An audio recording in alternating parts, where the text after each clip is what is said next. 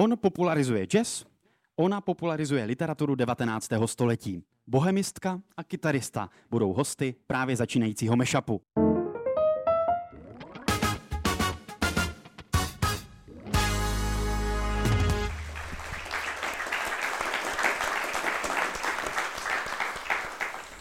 Já jsem Michael a tohle je můj mashup. A jsem moc rád, že mými dnešními hosty jsou bohemistka a influencerka Karolína Zoe Meixnerová. Ahoj, dobrý večer. Ahoj, dobrý večer všem. A jazzový kytarista Rudy Linka. Ahoj, dobrý večer. Ahoj, dobrý večer. A vítám také publikum tady v Pražském Nodu. Ahoj a dobrý večer. Můžete si zatleskat.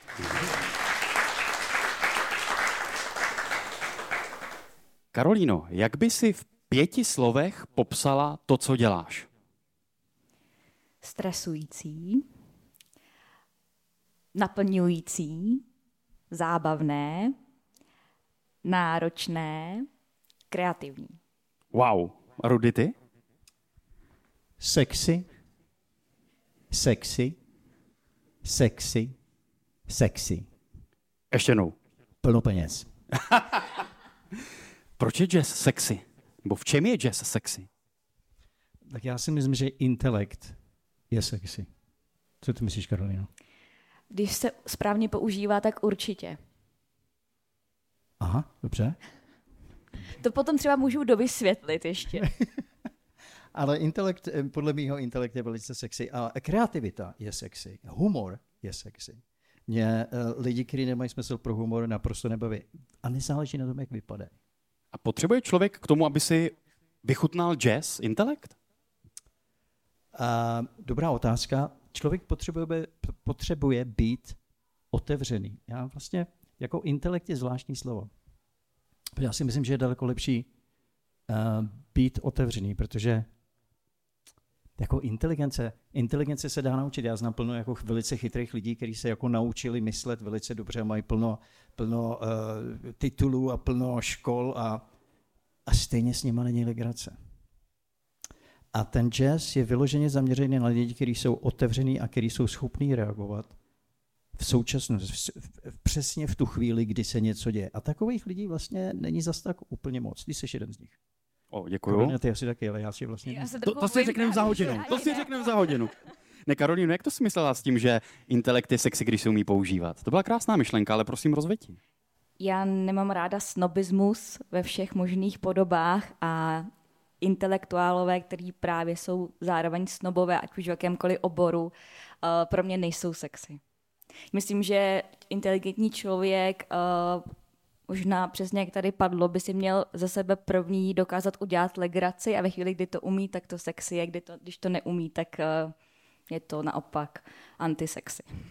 Mě na vás na oběma neuvěřitelně baví. A už jsme tady u toho sexu, jako to je úplně nejlepší téma, že? jak jsme se zvrhli z, inslu, z, z jazzu a influence okamžitě sex, protože to nás všechny spojuje. No a ty to vždycky používáš i na koncertech. Já jsem byl jednou a ty tam hned v první promluvě k divákům. Jak, jak je to? Můžeme to prozradit, že vztah mezi publikem a jevištěm je jako přimilování, ne? Ale tohle to je naprostá pravda. To vlastně vidí všichni, co, co jsou na pódiu protože já v, podstatě řeknu divákům, že, že vlastně jako být na představení, být na pódium jako sám, a tady vy jste publikum, to je jako vlastně se smilovat s někým, kdy vy jste žena a já jsem muž. To znamená, že vy sedíte, neděláte vůbec nic, já se snažím, dělám úplně všechno a chci hlavně, abyste neusnuli. To nevím, Rudy, jestli bychom se teď neměli bavit o tvém sexuálním životě tady po tomhle příměru, ale muž je za námi. Mo, možná si to nechme. Spěšně ty Možná si to nechme na další část pořadu, která přesáhne až po té 22. hodině. Ale já jsem chtěl v tom úvodu říct, že na oběma, na, na vás obou obdivuju to, jak jako popularizujete vaše obory a to, co děláte. A zajímá mě, jestli vaše obory, jazz a literaturu 19. století, vlastně vnímáte jako trochu takový underground, který není mainstream. Karolíno, jak to máš ty? No, literatura 19. století stoprocentně není mainstream. Já právě strašně ráda používám vlastně větu, že to je nejnudnější část školního výkladu, která často nebaví studenty a také uh, i učitele. Takže uh, já se to právě maličko snažím změnit, aby to právě bylo trochu sexy a to je vlastně i takové moje moto, že literatura je sexy, tak uh, se to sem hodí dneska. No a uh, jestli se mi to daří, tak to už posuzuje někdo jiný. Eh, můžu to něco říct? No jasně. Karolina, tohle to je já. Eh, já vlastně, já si myslím, že úplně nejlepší, co se může stát v životě, je, že člověk natchne někoho jiného pro to, pro co je sám nadšený. A myslím si, že to je něco, co všichni chápou. Když je někdo opravdu jako úplně upřímně do něčeho nadšený. A já jsem měl v, ve škole plno učitelů, kteří nebyli nadšený vůbec do ničeho. A tak jsem tam seděl, jenom jsem čekal, až to skončí. A pak vždycky najednou přišel jeden člověk, já nevím, během pěti let, který byl nadšený. A já vlastně ani nevím, jestli ten člověk byl úplně nejlepší v tom svém oboru. Ale byl tak nadšený do toho, že jsem taky byl do toho nadšený. No a ty jsi nadšený do jazzu, miluješ jazz, hraješ ho, posloucháš, mluvíš o něm, děláš, nebo dělal o něm pořád na ČT Art, ale zajímá mě vlastně stejná otázka jako na Karolínu, jestli si připadáš jako popularizátor nějakého undergroundu nebo okrajového žánru, který není mainstream. Uh, jazz zcela jistě není mainstream, protože co je, co je mainstream? Mainstream je Karel Gott. Je Karel Gott mainstream? Dvojka. Eh, eh, jako dvojka na, na českém rozhlasu. To je mainstream. Jazz není mainstream. Uh, já si myslím, že jazz je věc, která je vlastně vždycky trošku víc dopředu než všechny ostatní, jako v hudbě, než všechny ostatní směry. Jazz vlastně neznamená, jako to není věc, která je muzeum i když taky se, taky se to stává teď muzeum, že prostě lidi jdou a hrajou jako Charlie Parker a vlastně hrajou úplně stejně jako Charlie Parker a myslím si, že to naprosto nezajímavý. Ale ten jazz je vlastně, když se řekne slovo jazz, aspoň pro mě, to znamená, že člověk hledá něco, člověk je otevřený úplně všemu. Já miluju country.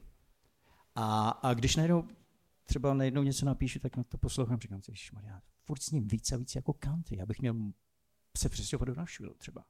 A a to si myslím, že je jazz. Jazz není nic, co je prostě uzavřený, ale jazz je vlastně úplně, úplně vždycky vepředu něčeho a ten mainstream ho takhle, takhle, takhle, takhle dohání. A musím teda říct, že třeba dneska, když se, když se poslouchám ten mainstream country v Americe, tak tam je takovýho rock and rollu a tam je takovýho jazzu a takových věcí, který tam třeba, když byl Johnny Cash, jenom country, tak ty tam nikdy nebyly. Karolíno, co tobě se vybaví, když se řekne jazz? Bordel. Um, jako sex. Ne, bordel jako bordel. Uh, nepořádek. Změť, změť tónu, uh, nedávající smysl. Ale je pravda, že to neznamená, že to je špatně. Pozor, to může být uh, velmi zajímavé, ale přiznávám se na rovinu, nejsem posluchačkou jazzu, takže já se tady ráda nechám spopularizovat dneska. No to je úplně skvělé. Rudy, ještě prosím vydrž, protože vidím, jak, jak máš vášeň v sobě reagovat.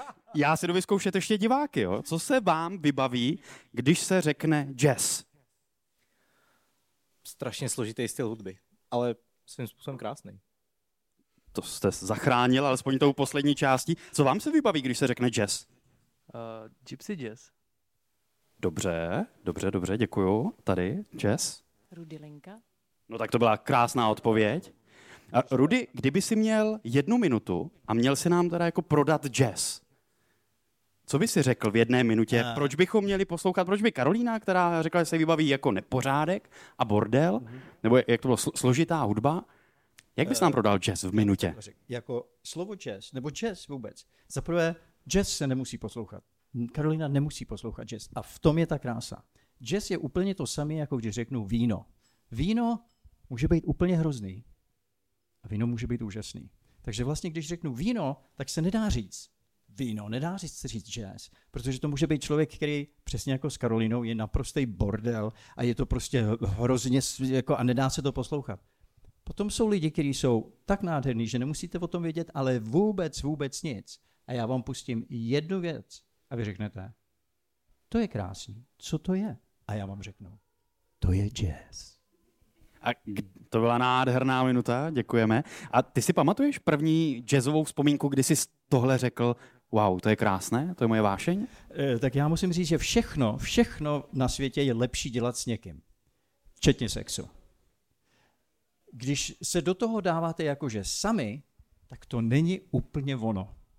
A no. i začít jako poslouchat jazz jako sám není úplně ono. Vždycky je lepší poslouchat s někým. A Já musím říct, že když mě, když mě bylo 14 let, tak jsem potkal jednoho člověka, který byl o tři roky starší a ten hrál s Jirkou Stevenem. A on, hr, on vlastně byl hrozně mladý, on hrál s Jirkou Stevenem. A já jsem tenkrát vlastně hrál na housle, klasickou hudbu hrozně dlouho a najednou tenhle ten člověk hrál na kytaru, ale taky hrál na baskytaru a poslouchal jazz. A tenkrát ten jazz, to byla Mahavišná orchestra, Jan Hammer. To bylo prostě, vlastně to nebyl úplně takový ten jazz, jazz, jako Miles Davis, Charlie Parker, ale byl to takový ten jazz rock, Chick Corea, tenhle ty. Což je vlastně bylo takový jako víc, eh, že to člověk jako mohl okamžitě milovat. A tenhle ten člověk mě k tomu uvedl a já jsem vlastně přeskočil Deep Purple, eh, Led Zeppelin a Cream a začal jsem poslouchat tyhle ty lidi jako Mahavišná orchestra. A, a vlastně musím teda říct, že nejvíc se mi líbili ty lidi, kteří ten jazz hráli. Možná ještě víc než ten jazz, protože to byl Karel Velebný. Karel Velebný, ten začal Járu Cimrmana s Karlem Velemným byla taková legrace. Ten byl můj učitel na konzervatoři. A jednou, jednou se mi zeptal, pane Linko, můžete tady zůstat po té hodině?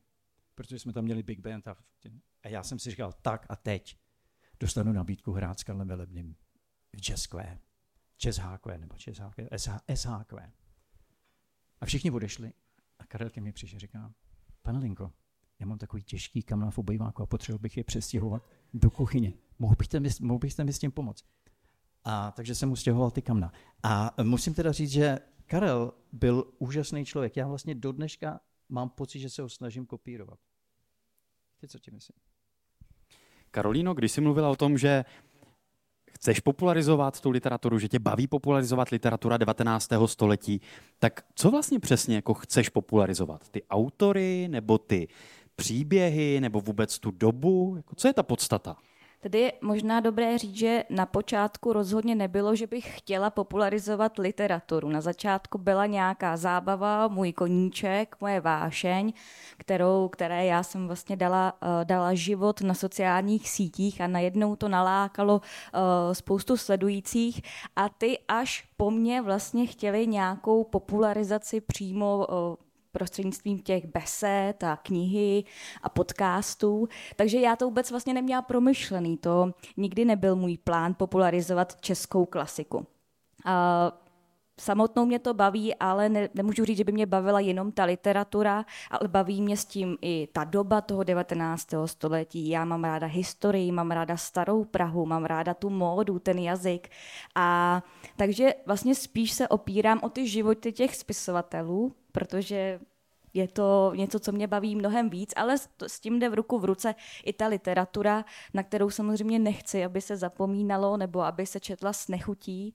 A právě si myslím, že když si lidi jako uvědomí, že ty naši spisovatelé 19. století byli úplně normální lidi, kteří úplně normální, eh, normálně žili, tak uh, si k ním najdou tu cestu lépe. No a pro tebe je teda jako cíl nebo ideál té tvé popularizace to, že někdo si pak vezme FL věka a celého ho přečte třeba? Ano, ano, jasně. A schutí, nebo veme si máj, nebo si vezme tu babičku, nebo cokoliv a schutí si to přečte, protože ho to zajímá, ne protože musí. No a jak se vyrovnáváš s takovou tou kritikou, že zveřejňuješ jenom takové ty jako fanfekty a bulvární informace a sexuální život spisovatelů 19. století a že to vlastně jako s tou literaturou echtovou nemá za stolik společného?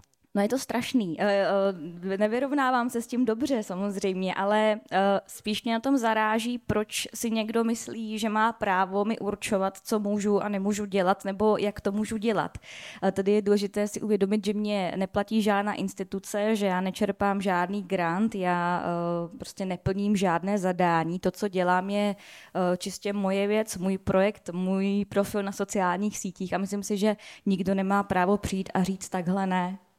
Uh, ale to je těžké samozřejmě si to v té hlavě srovnat, protože nedávno jsem byla konfrontována přímo právě z očí do očí a velmi nevybíravým způsobem a já jsem v tu chvíli stuhla, prostě nevěděla jsem, najednou mi došly argumenty, nevěděla jsem, jak mám reagovat, nedokázala jsem říct, ale teď mě to baví, tak mě nechte bejt.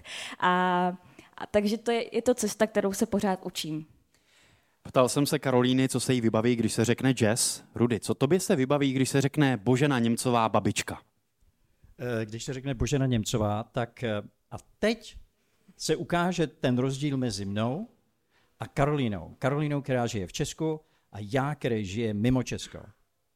Já bych nikdy neřekl nic tak špatného, jako že jazz je bordel.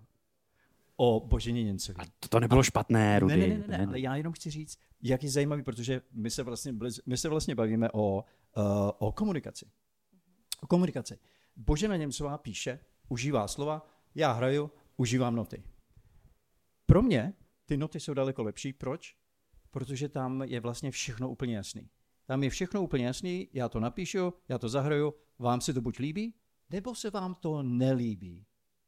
A tím to končí. Jestli to já začnu vysvětlovat, proč je to dobrý, že tadyhle to jde z, z nějaký septimy a potom to jde do nějaký z, z, zmenšený dvojky, to už je naprostý nezájem. Už to nikoho nezajímá. A e, ty slova vlastně nejsou, nejsou tak úplně jasný. Protože Karolina řekla, jazz je bordel. A ona sama vlastně neví, že měla naprostou pravdu. Protože jazz začal v bordelu. Jazz začal v Americe v bordelu, protože tam chodili lidi si prostě zašoustat a během uh, prohybice tam vydělávali takový peníze, že dokonce zbyly peníze na to, aby k tomu někdo hrál. A takhle vzniknul jazz. Takže Karolino, jazz je bordel. Ale Uh, Mně se líbí, jak ty máš opravdu tak vášeň pro tu jazz, že na otázku, co se ti vybaví, když se řekne Božena Němcová babička, tak, tak mluvíš o jazzu.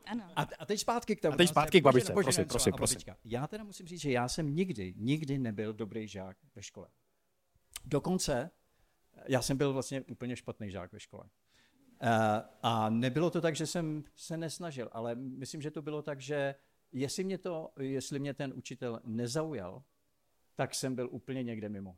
A přečetl jsem plno knih ve škole, o kterých nikdo nemluvil. No a četl jsi babičku? A nečetl jsem babičku. A proč? Protože o ní mluvili. A myslím si, že to tak prostě tak nějak bylo, ale myslím si, že to není vůbec chyba Boženy Němcové a babičky, ale myslím si, že to je chyba toho, uh, toho školství. Toho školství. Ještě zas, než nechám reagovat Karolínu, tak se obrátím na diváky, co vám se vybaví, když se řekne Božena Němcová babička. Povinná maturita? No, povinná, povinná četba na maturitu. Povinná četba, děkuju. A vám? Tak je to samé. Ano. Je, je tady prosím vás někdo, kdo četl babičku? Fakt, jo, to je, to je úspěch. A komu se líbila babička? Už je slabší. A Rudy, tobě nutili babičko, protože Karolína mluví často o tom, že právě to je ta povinná četba, povinná maturita, že nám to v té škole nutili. Ty jsi ve 20 emigroval, ale do té doby si chodil tady do školy. Do školy. Nutili ti to jako povinnou četbu? No, určitě jsme o tom mluvili, protože jsem chodil na gymnázium eh, Budějovická, tam jsme o tom mluvili a já si vzpomínám, že jsem vždycky tyhle ty věci jsem řešil tak, že jsem přečetl prvních 30 stránek a potom posledních 30 stránek a snažil jsem se to vždycky tak nějak jako, že tak nějak okecat. jako okecat. A taky jsem viděl film v televizi, babička. No a Karolíno, proč bych si měl přečíst babičku? Zase, kdybys mě měla v minutě prodat babičku jako právě ten eh, učitel, abys mi to nenutila a vlastně mě to neznechutila už a priori, ale proč by mě to vlastně mělo zajímat? Protože já to mám taky zafixované jako prostě nudné dílo, taky jsem se podíval na film a měl jsem pocit, že to znám. Z několika různých důvodů, zále, jo, důvodů záleží na tom, co konkrétně tebe zajímá. Uh, pokud obdivuješ krásu českého jazyka, tak ti babičku můžu doporučit všema deseti. Pokud uh, v babičce seš hledat nějaké emancipační a feministické tendence té doby a chápat Boženu jako právě průkopnice emancipace, můžu ti babičku doporučit všema deseti. Pokud chceš jako vlézt do hlavy Boženy Němcové a zkusit si chvíli chvíli právě nosit její myšlenky, protože ona tu babičku uh, psala v těžké době pro ní a vlastně ta babička pro ní byl útěk z reality, proto ta babička je velmi zidealizovaná, vlastně se tam téměř nic neděje, ale je to z toho důvodu, že ona tak potřebovala to období, kdy vlastně umřel syn přežít, tak ti doporučuji uh, babičku všema deseti. A jako samozřejmě vhled eh, do toho 19. století, jak se žilo, jak se psalo, je to prostě pořád naše kulturní dědictví, které bychom si měli chránit a opečovávat eh, protože je naše. A samozřejmě to dílo bylo napsané v době, kdy se ta čeština eh, potřebovala obrodit nějakým způsobem a je to důkaz toho, že, že se to povedlo. To je úplně úžasné, jak vás oba poslouchám. Mám chuť přijít domů, pustit si desku Jima Hall a přečíst si babičku toho. Vy jste mě oba úplně nadchli. Ale ještě, ještě zůstanu s dovolením u té literatury 19. století. Je to vlastně tak, že ta beletrie, teď se nebavím třeba o poezii, ale o beletrii 19. století, že je nadčasová a že vydrží i dodnes, že ta témata, která tam řeší, já nevím, v Mariše, takže prostě jako pro toho dnešního čtenáře jako něco znamenají nebo něco mu můžou přinést, když řešíme vlastně možná trochu jiné problémy než tehdy? Určitě ne všechno je nadčasové, to, to nemůžu tvrdit. Některá díla jsou, některá díla jsou méně, některá díla nejsou vůbec, ale eh, pro mě je důležité si připomínat tu historii a připomínat si témata, která se řešila v 19. století, protože kdybychom na ty naše dějiny jako zapomněli, tak, eh, jak se správně říká, mohli bychom taky stále opakovat ty samé eh, chyby. Z těch dějin se prostě učíme a teďka se uh, diskutuje o tom, že by možná bylo lepší právě to národní obrození vůbec nevyučovat, že to je přesně něco zastaralého, co nám nemá nic dát, nebo nemůže nic dát, že národ jako významově se velmi posouvá, že teďka ty hranice národní se, uh, se vlastně mění, což naprosto respektuju a souhlasím. Na druhou stranu si myslím, že to byla pro nás v té době velmi důležitá doba, abychom byli tam, kde jsme dneska a nemůžeme přece to smazat a dělat, že to nebylo. Já si v každém mashupu testuju, jak publikum v pražském nodu zná hosty, na které přišlo. A je tady rubrika Hádej kdo. Já jsem si připravil na vás otázky a zajímá mě, jestli uhodnete, na kterého z těch hostů ta otázka sedí. Takže jdu opět mezi vás a zajímá mě, jestli uhodnete, kdo měl jako nejoblíbenější předmět ve škole hudební výchovu. Rudy Lenka. Byla to Karolína. Je to tak? Spíš ne. Ty jsi to řekla v jednom rozhovoru. Jo, aha. Ty, v jednom rozhovoru jsi to řekla, takže... Jsem byla zahnaná do koutu, ale jo, je to pravda, ale ano, ráda jsem zpívala, to je pravda, ale teď si myslela, že je to opravdu cílený spíš tady na Rudy. Ano, to, byl, to byl chyták, to byl chyták jo, jo, tak to jsem se nachytala. Ty, to jste se nachytali oba, ale měla jsi ráda hudebku. Tak. Měla jsem ráda hudebku, ano. A Rudy, ty jsi měl rád hudební výchovu na, na základní škole? Já, já si na ní nepamatuju. Měl jsi hudební výchovu? No určitě jsme měli, protože za mě ještě byla hudební výchova. Já nevím, jestli je teď, ale za no mě je byla pořád. hudební výchova. No. Ale Takže jako asi tě učitel nebo učitelka mě- nenadchli. Neuměla nějaký, nějaký dojem na mě neudělala. Otázka další. Kdo má nejradši knížku na cestě od Jacka Kerouaka? Karolína? To je Rudyho srdeční knížka, že jo? Na cestě. To je moje knížka. Je to tak? Je to tak? Je to tak? Proč Výbor- na cestě od. Jacka Kerouaka? Protože pokud se nepletu, to byla jediná knížka, kterou si měl, když si emigroval do zahraničí. Je to jediná knížka, kterou mám ve všech třech jazycích, eh, kterýma mluvím, což je švédsky, an- anglicky a česky.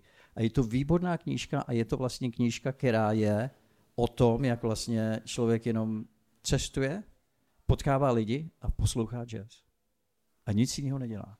A myslím si, že ta knížka mě opravdu tak ovlivnila, že vlastně dělám to, co dělám. Cestuju a hraju jazz. Potkávám lidi. A taky si napsal knížku na cestě domů vždycky. Vždycky. A řekl jsem jako jenom kvůli tomu, že na cestě už, už je eh, vzali, vzatý vlastně, tak se to jmenuje takhle jinak. Karolino, ty jsi četla na cestě? Na cestě jsem nečetla zatím ještě, ale je pravda, že s jazzem mám spojenou jinou knihu a to by mě zajímalo, jestli uh, si četl Kdo chytá v žitě. Naprosto. No a to mám spojené s tím jazzem, že tam tu atmosféru jazzovou úplně z té knížky cítím. A tebe neláká popularizovat právě třeba i zahraniční literaturu, nebo se opravdu chceš takhle specializovat na tu českou? Tak tím, že mám vystudovanou bohemistiku, pořád prostě jsou to moje boty, takže se v tom cítím lépe a myslím si, že ta zahraniční to uh, tolik nepotřebuje jako právě ta česká. Rudy, když jsi ve 20 emigroval, což byl rok 1980, pokud se nepletu, tak těch 9-10 let, když jsi žil nejdřív ve Švédsku a potom i ve Spojených státech, eh, jak jsi udržoval vztah k češtině, k českému jazyku? No tak já teda musím říct, že jsem vlastně, ono to šlo hrozně rychle. Já jsem vlastně eh, česky vůbec nemluvil, protože moje žena je švédka, všichni okolo mě mluvili anglicky, protože ten jazz je vyloženě anglická záležitost. Dokonce i ve Švédsku a dokonce i když jsem hrál s Jirkou Mrázem, který je v Čech a emigroval v roce 68 a ži, žil v Americe, tak my jsme vždycky mluvili anglicky spolu. A proč? Protože ta angličtina má daleko lepší, eh, ta je, to je to prostě ten jazzový jazyk. Tam, tam jsou věci, které se vlastně ani česk, do češtiny nedají přeložit, jako třeba groove a takový, takovýhle věci, které se dají možná jako třeba... Jamování. Dá se přeložit jamování? To, co to je za slovo, že jo, jamování. Ale um, Ale musím teda říct, že já jsem se vlastně začal, já jsem se začal učit zpátky česky, nebo ta čeština se mi vrátila v momentě, kdy jsme koupili chalupu na Šumavě 2003 a přijel jsem a začal jsem opravovat chalupu s těma zedníkama a hned mi bylo jasné, že když nebudu mluvit česky, tak to bude daleko dražší. Takže ekonomické výhody Ekono, ekonomika. češ- češtiny. A těch deset let, zhruba 80 až 90, si byl teda úplně odříznut od češtiny, třeba od české literatury, předpokládám. Nebo nacházel jsi v emigraci jako možnost někde sehnat nějakou českou literaturu? Uh, takhle, jednou jsem, ne, eh, vlastně, vlastně vůbec, protože já, já opravdu musím říct, že to šlo tak hrozně rychle. Ten život šel ale úplně šíleně rychle, že vlastně najednou jsem tam byl deset let a vůbec mi to nepřipadalo jako, že ježišmar, teď jsem deset let tady a neviděl jsem maminku. Jo. Takže uh, bude se to vy- vysílat někde, aby to viděla moje maminka? No jestli se dívá na stream a na YouTube, nebo jestli je naše předplatitelka, tak... Tak, ale by to za, a zase, aby to někdo nezavolal. Ale v každém případě eh, jsem hrozně mě to mrzelo, že jsem neviděl maminku, ale všechno ostatní mě nemrzelo vůbec. A šlo to v, opravdu tak rychle, že jsem vlastně vůbec uh, si to nějak jako takhle jako nepřipouštěl. A, uh, a musím teda říct, že teprve potom, když jsme koupili tu chalupu a začali jsme sem jezdit a Stefany začala mluvit uh, a, tak, a, a Anna, moje žena, s, s jí okamžitě začala mluvit švédsky a já jsem se rozhodl, musím mluvit česky. Ale uh, já jsem vždycky po ránu jsem s ní jel do, do školy, jsem jí vez do školy přes celé město, přes celý New York, takže to bylo tak 45 minut a tam jsme byli sami a já jsem na ní mohl mluvit česky. Akorát, že já jsem si nemohl na nic vzpomenout, jo, protože jsem byl, vždycky jsem přišel domů ve čtyři ráno a tohle bylo někdy v sedm, jo, takže já jsem prostě jel tím autem a říkal jsem, je zelená, je červená, jedeme doleva, jedeme doprava. A Stefany teď mluví takhle česky. Jedeme rychle, jedeme pomalu. Karolín, takže dopravní značky ale dává v Dopravní češtině. značka, jenom. Vedlejší, hlavní, super. Karolíno, dokážeš si představit, že bys emigrovala? Žila v cizí zemi? No, uh, nedokážu. Je pravda, že jsem nad tím jako dlouho nebo často přemýšlím, jestli třeba aspoň na rok nepojedu někam do zahraničí, tak jak se prostě dneska jezdí, aby člověk nabral zkušenosti. A asi nejsem ten typ. Já třeba i jako na dovolené, která trvá déle než 14 dní, tak už prostě se mi stýská po domově. Um, nevím, nevím, čím to je, nejsem prostě nějak jako úchylná na, na, jako na, na Česko, na český národ, to vůbec ne, ale prostě je mi tady dobře. A je to ten vztah právě dán a ovlivněn i tím, že jsi bohemistka, že se věnuješ české literatuře, že máš vztah k českému jazyku? Já si myslím, že to je nejvíce dané tím, že já pořádně neumím žádný jiný jazyk, protože prostě nemám jednoduše talent na jazyky. Vím, že to může znít jako výmluva, ale prostě já to v tom mozku nemám nastavené, takže anglicky se domluvím, ale ta plynulost té řeči mi eh, chybí, takže se vlastně nikde v cizině necítím jistě. A to mi dává až eh, tady eh, ta Česká republika nějakou jistotu. Jak ty jsi v těch 20 uměl cizí jazyky, když jsi emigroval? Uměl jsem trochu východoněmecky. A neuměl jsem vůbec nic. A ještě ke všemu, celý můj život mě všichni ve škole vždycky říkali, že nemám talent na řeči. A já jsem ten člověk, který, když jako není důvod něco se učit, no tak se to učit nebudu. Takže jsem se žádný slovíčka nikdy jako neučil, aby mě z nich někdo zkoušel u tabule.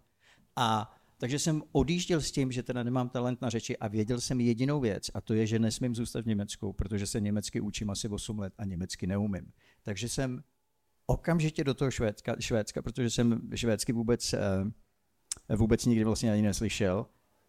A během roku jsem se naučil švédsky. A najednou jsem přišel na to, že když je člověk v tom prostředí, když člověk si musí koupit chleba, musí dojít na poštu, když pro člověk musí fungovat, tak člověk funguje. My jsme totiž úplně normálně schopní, jako, eh, jak se řekne, tvorečkové. Že myslet si, že by si ne, a, a věřím tomu, že 14 dnů na dovolený vzbudí nějaký takový, že doma je to nejlepší, i jeden rok je hrozně krátká doba.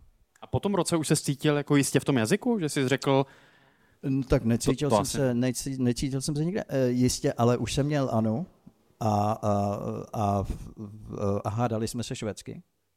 no ale to ona A- měla obrovskou výhodu. Ono měla obrovskou výhodu, ještě furt má. A, uh, ale musím říct, že člověk, jak člověk začne komunikovat, dokonce mám pocit, Karolina, a teď to řeknu, teď to řeknu. Děkuji moc, že jste se dodívali nebo tento díl doposlouchali až sem. Další část už je jen pro předplatitele na herohero.co lomeno Michael. Budu moc rád za vaši podporu a v následující části se dozvíte například toto. Dámy a pánové, Rudilinka.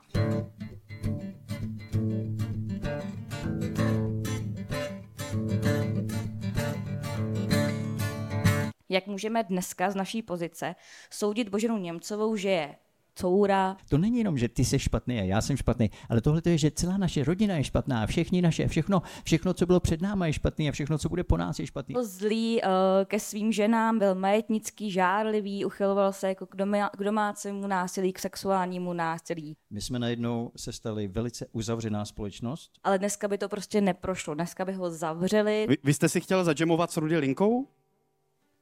Mohl byste mu držet mikrofon?